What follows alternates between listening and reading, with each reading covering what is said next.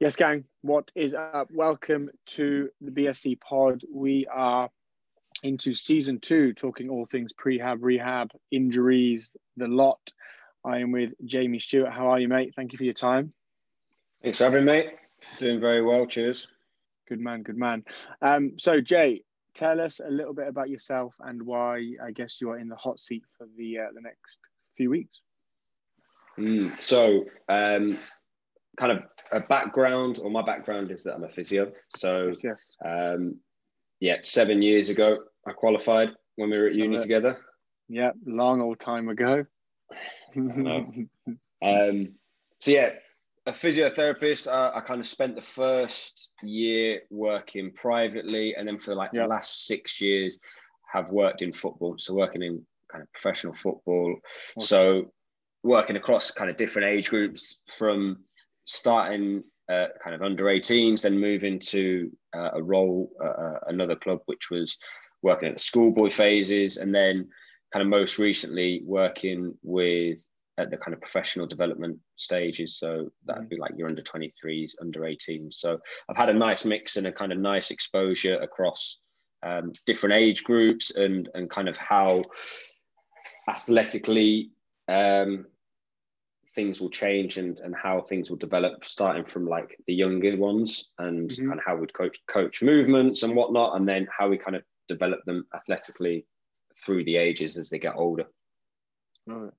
And you are an advocate for strength and conditioning. You know, you train yourself. You you love that aspect, and I think that's why we're going to get on so well with these pods, is because um, you are an advocate of getting in the gym and training. And you know, through COVID, and we'll probably speak about um, the services that obviously are on offer at the end of the pod, but um, you, you're working with General Pop as well, who who train themselves. Yeah, yeah, absolutely. So yeah, the first bit, I've, I've got a kind of a passion for for strength and conditioning. So alongside the obvious, which is player gets injured and I'll kind of do their rehab and getting back to, to training and playing. The other massive side is is preventing injury, and that obviously comes from a lot of strength and conditioning and, and kind of Mhm. working with the S and C coaches. And I kind of had a lot expo- a lot of exposure to that over the years as well. So massive massive advocate for for any kind of exercise really, but yeah, big big fan of strength and conditioning. Love it. Right. So we're going to start with a big topic and we'll try and get through as much as we can. We won't rush through because there'll be plenty of detail to run over. Um, we will be talking about tips on managing injuries or key considerations on managing injuries. And um, the first point, which some people might not know, is pain doesn't necessarily mean damage. Am I right, Jay? Yeah, absolutely. Um, I think if if we were to kind of split your or someone's pain up into kind of three areas, um, the first being which is the one that kind of everyone thinks um, is the reason we have pain is let's say you go you're going for a run, you turn your ankle, you twist it, um, you injure the ligaments or you injure the structures around there, you get a big inflammatory response. Um, that kind of starts a bit of a healing process. The pain is there at that point because it wants you to offload that injury. So it- it wants you to offload that structure to allow for a healing process. So that's the main kind of um, reason we have pain when we have tissue damage. Okay. We need to kind of protect the area. Now, people will then get confused with other kind of reasons that we have pain. So often when we have pain for longer periods of time, so when it's kind of past three months, it's not due to tissue damage. It's actually due to a structure probably being overloaded. Okay, so that structure's been overloaded through the gym, through running, whatever it may be, Mhm. and that structure can't tolerate that that kind of overload. It's not strong enough to do so. It hasn't been kind of prepared enough to to kind of deal with that with that Okay. load, Mhm. um, and it kind of brings on pain. Now, as with kind of the first instance, the body heals itself. Yeah. So the body's an amazing, amazing thing. It will heal itself, and Mhm. it wouldn't allow for it to be damaged for long periods of time. It's just not economical from a body point of view. So okay. that's where when we've had pain for such a long, long period of time, yeah. it's not really going to be due to to kind of tissue damage as such. It's due to structures being hypersensitive and they're kind of they're almost on on high alert and there's other things that will then feed into that so people's belief systems negative kind of beliefs around their pain uh, mm-hmm. i see a lot of people a lot of time with with people with like lower back pain mm-hmm. everyone knows someone when when they've got lower back pain said oh you know don't do this don't do that i've had back yeah. pain for 10 years like yeah. if your back was damaged it would have healed itself by now you know mm-hmm. like this is it, it, can't it can't be damaged for for such a long period of time um, i would always say that you've got to get your injury assessed because it could be that you do have something that has been there for a while but there's an underlying issue there. So things that would kind of spring to mind straight away would be like bone stress responses or stress fractures. Yeah. Those could be there for a long time. You keep kind of doing impact work you keep overloading them then they can continue to break down and and get worse. So injuries do need to be assessed but the majority of the time if you haven't had a mechanism there if it hasn't built up um, or if you've had it there for such a long period of time it's likely that the structure is just really sensitive and not due to to tissue damage okay so i guess at the point of where you've injured yourself it has damaged in the immediate phase and then it's kind of healed. So, would there then be a benefit to creating a foundation for that muscle, maybe in stages? So, you might have to then start loading it slowly. And at what stage within the injury would you start loading? And let's use a lower back problem as an example, um, unless you had another example. But you know, you hurt your lower back, probably out for a couple of days or a few weeks, whatever that looks like you would then have to at some point start loading it, right? To strengthen mm. it. You wouldn't want to leave it and then go back to deadlifting the same weight you were before. No, that's it. So you'd be, I mean, backs are a tricky one. So the reason backs in the deep end, have I? yeah, basically. So the, the, the, majority of back pain isn't due to a specific cause. So about 90% okay. of back pain is considered to be non-specific lower back pain. So yeah. it's hard to identify a particular structure that is causing that. Um, so, but yeah, if you were to to be in the gym or you were to do something or you just wake up one day and your back has flared up, then straight away there is some kind of optimal loading that we can do. There's something we can do now. That might be you just on your back doing some some knee rolls to help kind of loosen your back off. It might be going for a walk. You might be able to do something a little bit higher end than that. You might try and avoid the um, potentially the deadlifting to start with because you are in too much pain to do that. But there is always something that you can do that will positively affect your injury. Um, i think if we were to talk about something where the pain is actually due to damage i.e you've rolled your ankle or you yeah. um, torn your hamstring then you probably just want to, depending on injury to injury, but and kind of individual to individual, probably initially kind of 72 hours, just offload it, allow it to settle, yeah. allow it yeah. to, to heal, get out of that initial kind of inflammatory, that inflammatory stage that it's in. And then after that, um, loading it is going to one promote healing and two two promote um, or, or improve pain. Um, and then it's going to start strengthening those tissues so that they become more robust kind of where you need to get to for for your injury so mm. um yeah 100% there's, there's always something you can do so i guess the next question would be if someone was if someone was listening to this would be you know how do you know where to start like is there a pain threshold in which you would work in and where would you start? Like, you know, what would be the pain threshold? Would it be like a one to 10 and you work from a one to four or a one to six? Like, mm. where would mm. you start? So, if, and this is where we've got to look at what's the reason for your for your pain. So, what's causing your pain? Is it that you've had that acute injury or an acute muscle injury?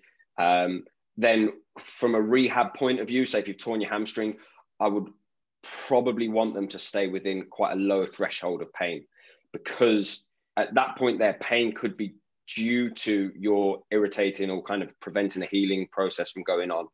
So if it is due to an acute injury, then I would generally want them staying quite a, a quite a kind of low low pain threshold. Mm-hmm. Um, however, if it is the um, that chronic shoulder, you know, they've had on and off shoulder pain for for 12 months, and you know they come in and they do a little bit of kind of like rotator cuff activation, but they've never truly got on top of their pain because they've never truly had a plan from starting at where they are now to to move into kind of the end point of being pain free kind of completely functional, then that can 100% move into into pain. And it is each person is is kind of individual so mm-hmm. with that and i guess as a disclaimer i've got to say this isn't medical advice at all so mm-hmm. um, people would have to to seek seek out kind of professional help with something but i would be happy for somebody with that kind of chronic shoulder to move into and kind of um, load into like a four, five out of 10 pain. 10, being, 10 being the worst pain you can imagine, zero being yeah. nothing. Um, okay. As long as it settles down quite quickly, so it doesn't affect like your sleep, for example, and within kind of 24 hours, you've returned back to whatever your kind of normal was. Um, that is actually going to have more of a, a positive effect on your pain long term than not moving into any pain at all. So you, have got got to look at the cause basically. If it's due to injury, then be a little bit more careful with it. If it's not due to an acute injury and is actually something that's been overloaded over a long period of time, structures are just sensitive, then you are going to get more benefit by moving into some form of pain with it. Right, because the end goal is to get the you know the injured individual moving. Right, we want to keep them in the gym, 100%. training, moving. It's great for body. It's great for mind. Um, and there'll be many ways that we can work around that injury. So, what would be like your main considerations to keeping someone training, to keeping them fit and healthy, and working around that that injury at the same time? So, find out what the injury is, what's causing the pain. Now, if it is an acute injury to the ankle, then I don't want to be really doing lots of high impact work or um, like heavy calf raises because we, we're kind of allowing that to, to settle, we were allowing that to heal. However, there's various different movements that we can do for them. So I, my kind of background is um, working in, in professional football and from pretty much day one, we're going to be doing something with them. So even if they're in a boot, even if they can't weight bear, you can do things like you can put the bench in front of the ski erg and you can just do upper body um, mm-hmm. uh, upper body stuff so it's completely non-weight bearing you can train the other leg you can do some upper body so there's things that we can do to completely offload that structure if we deem it kind of appropriate to do so um, the other thing as well to consider um, a, a, little bit kind of more complex and but yeah. there is kind of good evidence, or there is a level of evidence that would suggest if you were to have injury, uh, have an injury to your right calf, if you were to train your left calf, it would actually allow for some kind of or prevent so much atrophy in the injured calf through I've heard this. cross yeah through a kind of yeah. crossover effect at a spinal level.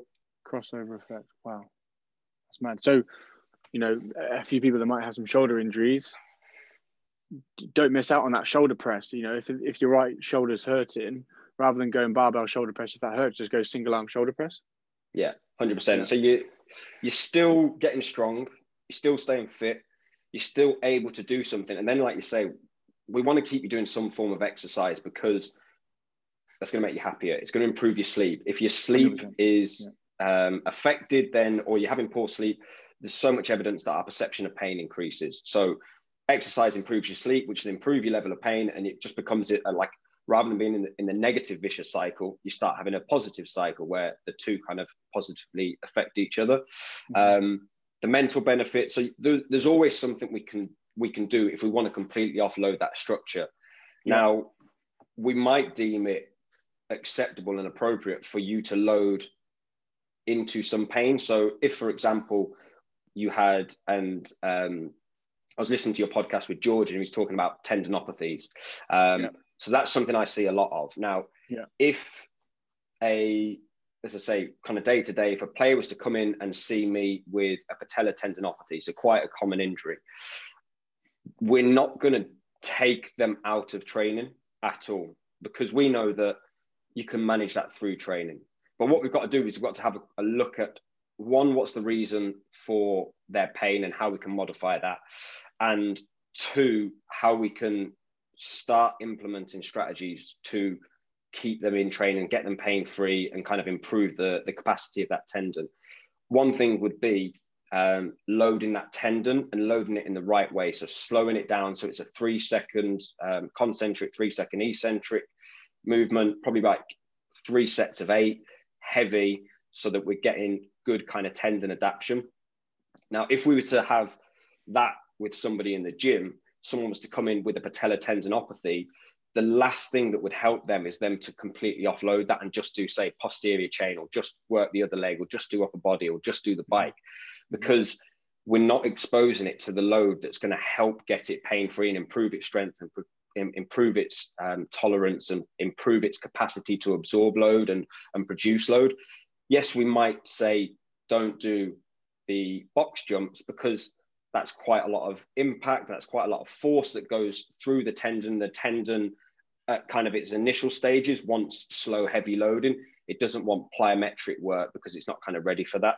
So that's where, where like each injury is specific, where it would be foolish to to say for somebody in that case or somebody who's potentially got a weak knee, uh, sorry, a painful knee because they're doing a bit of running and their their knees become sore and it's become painful and it might be not due to any kind of structural damage. It's just become um, flared up because the knee can't tolerate that. The worst thing that could happen is for us to say don't squat because you're losing the the kind of stimulus that's going to improve you. Yes the dosage might have to change the volume might have to change the amount that you're kind of putting through through that from like a, a weight point of view might have to change but it's just about appropriately putting things in and taking things out where where we deem necessary. Yeah a couple of examples with the running especially is like we've got runners not necessarily have an injury but they've come in they've been training with us and they they're smashing pb after pb after pb and then you look at other members that ha- have an injury whilst running and they've gone to the physio and they've said, look, you need to do some strength training. They've come to us and then they're running now with no no pain in their knee. So it, clearly goes to show that strength training would help in those scenarios. And it's also trial and error, right? Like if one thing doesn't work, as long as you've done it in a slow and controlled manner and you haven't done more damage to the injury or risk, risked further damage, then you just try something else. So, you know, shoulder injury, why why bother going for an explosive dumbbell snatch when you can just go into a like you said controlled three second eccentric three second concentric movement? Yeah absolutely. And i think that's where you're i think at some gyms you're not going to get that level of kind of individualized knowledge from the coaches. And like someone could come in and they're not really at other gyms the coach maybe doesn't really have an understanding of what they can and can't do or what is appropriate for them and and not and that's where i think like your your members are in an excellent position really because i think yeah. you know what's going on with them and you know what they can and can't do yeah it's it's also just yeah it's like not shying away from training mm. and I, you know i've been through it myself and you know like um, we're talking now and i've almost tore my hamstring wanted to you know go get it seen I tore it about a year ago. I'm still going to train. I've still got to do some form of hamstring work to get back to football. I can't leave it, wait for it to go pain free, go run again. I'll end up no. tearing it. That's it. And like straight away, you can start doing something through there because, as I said, it, it's going to improve your pain. It's going to um, improve the healing process.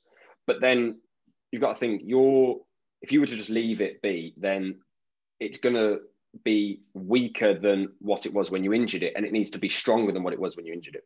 Else, you wouldn't have injured it if it was if it was so weak. So you've got to kind of push yourself past where you were previously to make sure that you're not just waiting for it to be pain free because, like you say, you're just going to break down again. You've got to change the structures and improve the, the load tolerance and the capacity of those structures and the strength of those structures so that they can tolerate the load that you put through them when you're running, when you're playing football, whatever it may be. Mean, in load, we're talking weight essentially, right? So, you know, it could be body weight to start with, and then you could add a dumbbell, then two dumbbells, then a heavy kettlebell, then a barbell. Um, and then looking at volume, Jay, uh, maybe in a session and across the week.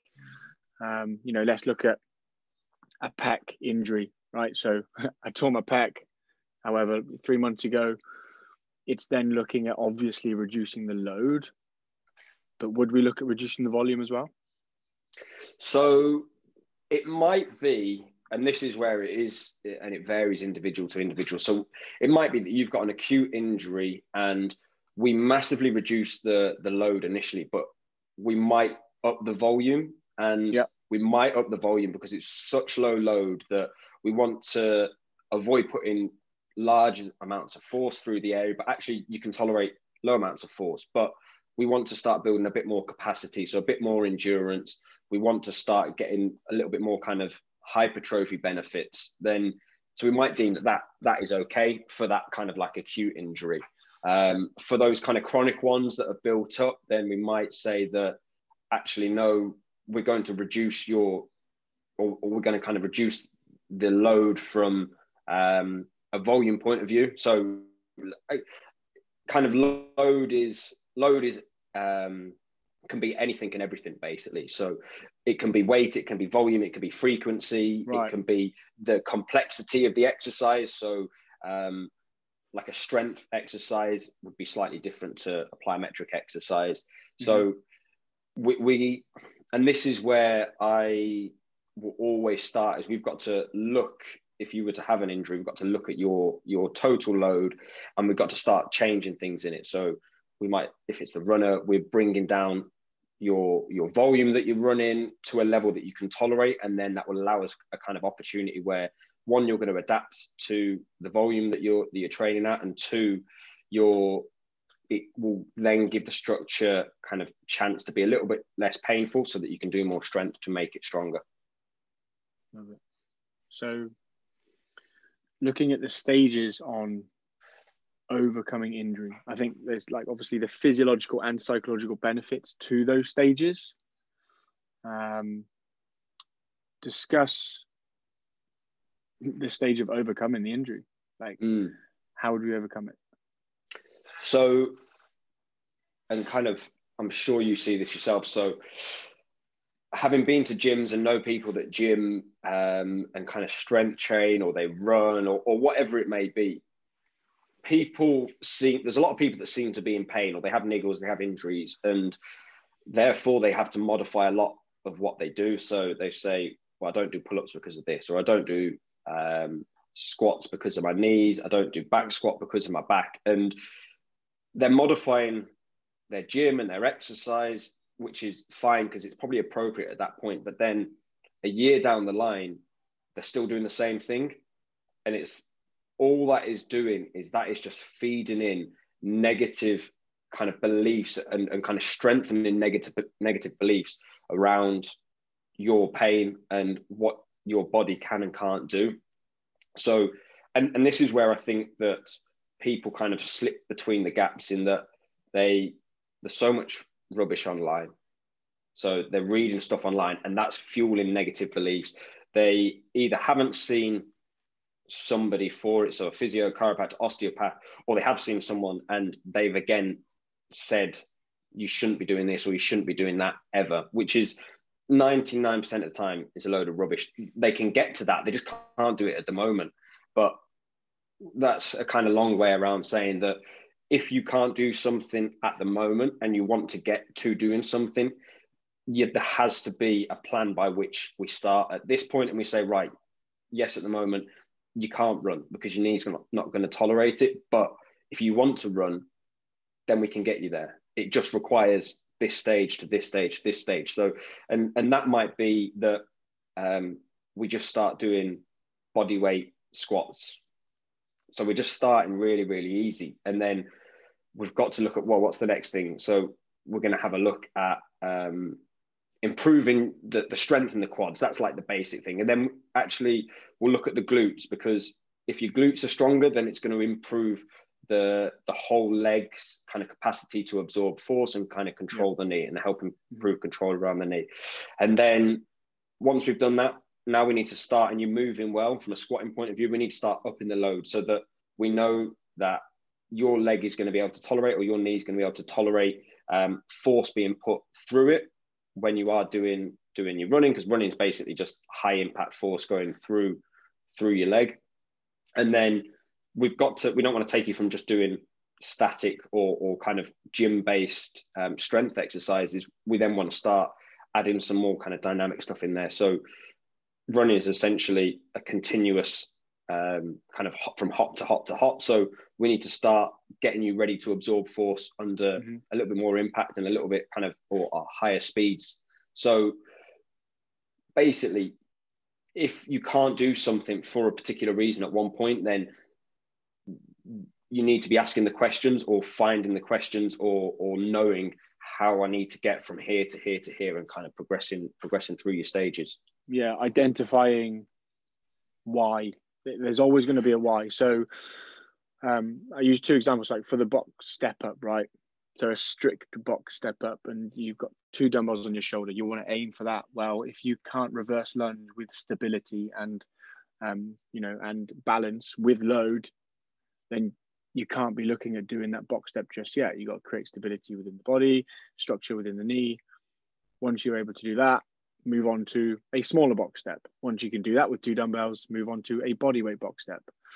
Now, if you've got someone that is doing a box step that can load with a barbell, that can load with dumbbells in a reverse lunge in a split squat, and you know that they can do a box step body weight, you know that they can do a box step with dumbbells, it can be that negative talk, that psychological battle of my knee's hurting or my knee is going to hurt, my knee is moving.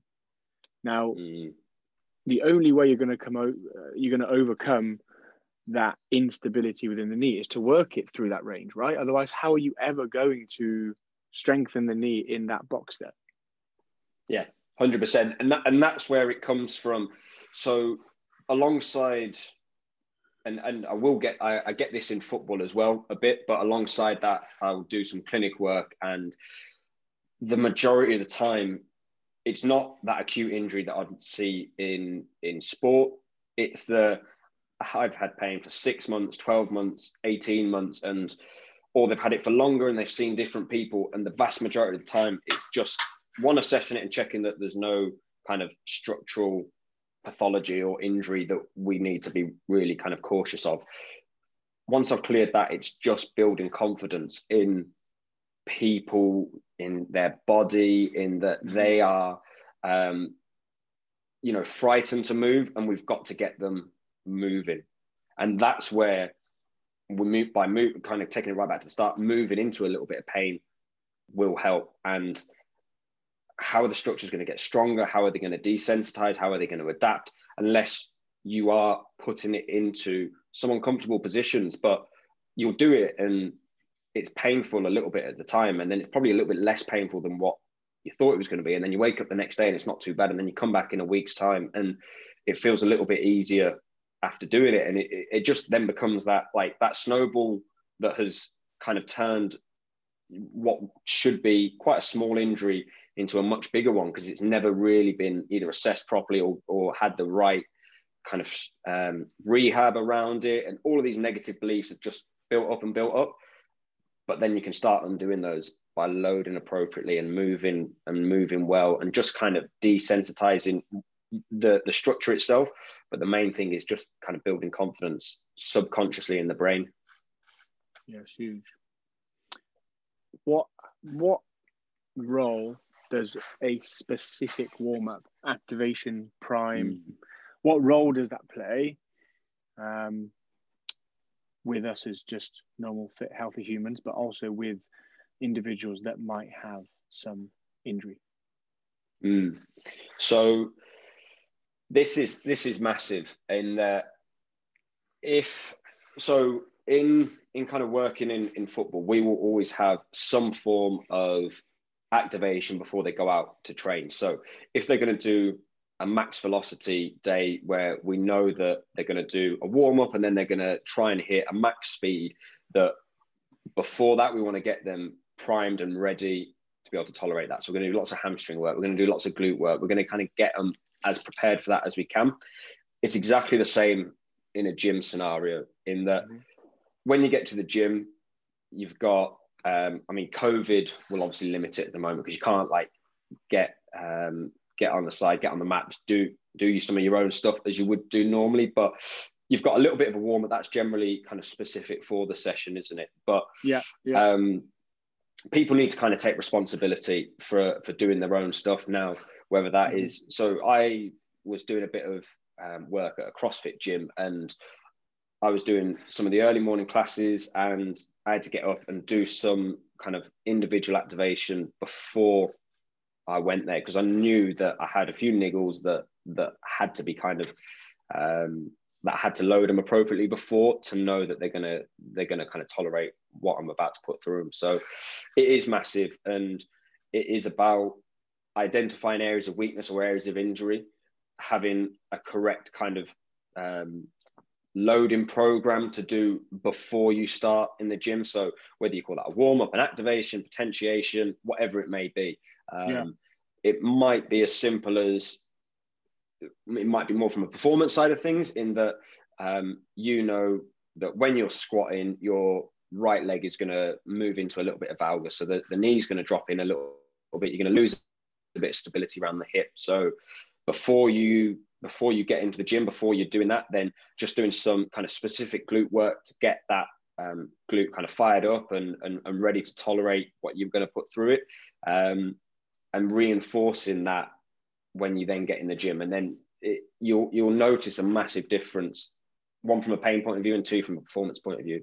If you can if you can do the right things before before you get in the gym.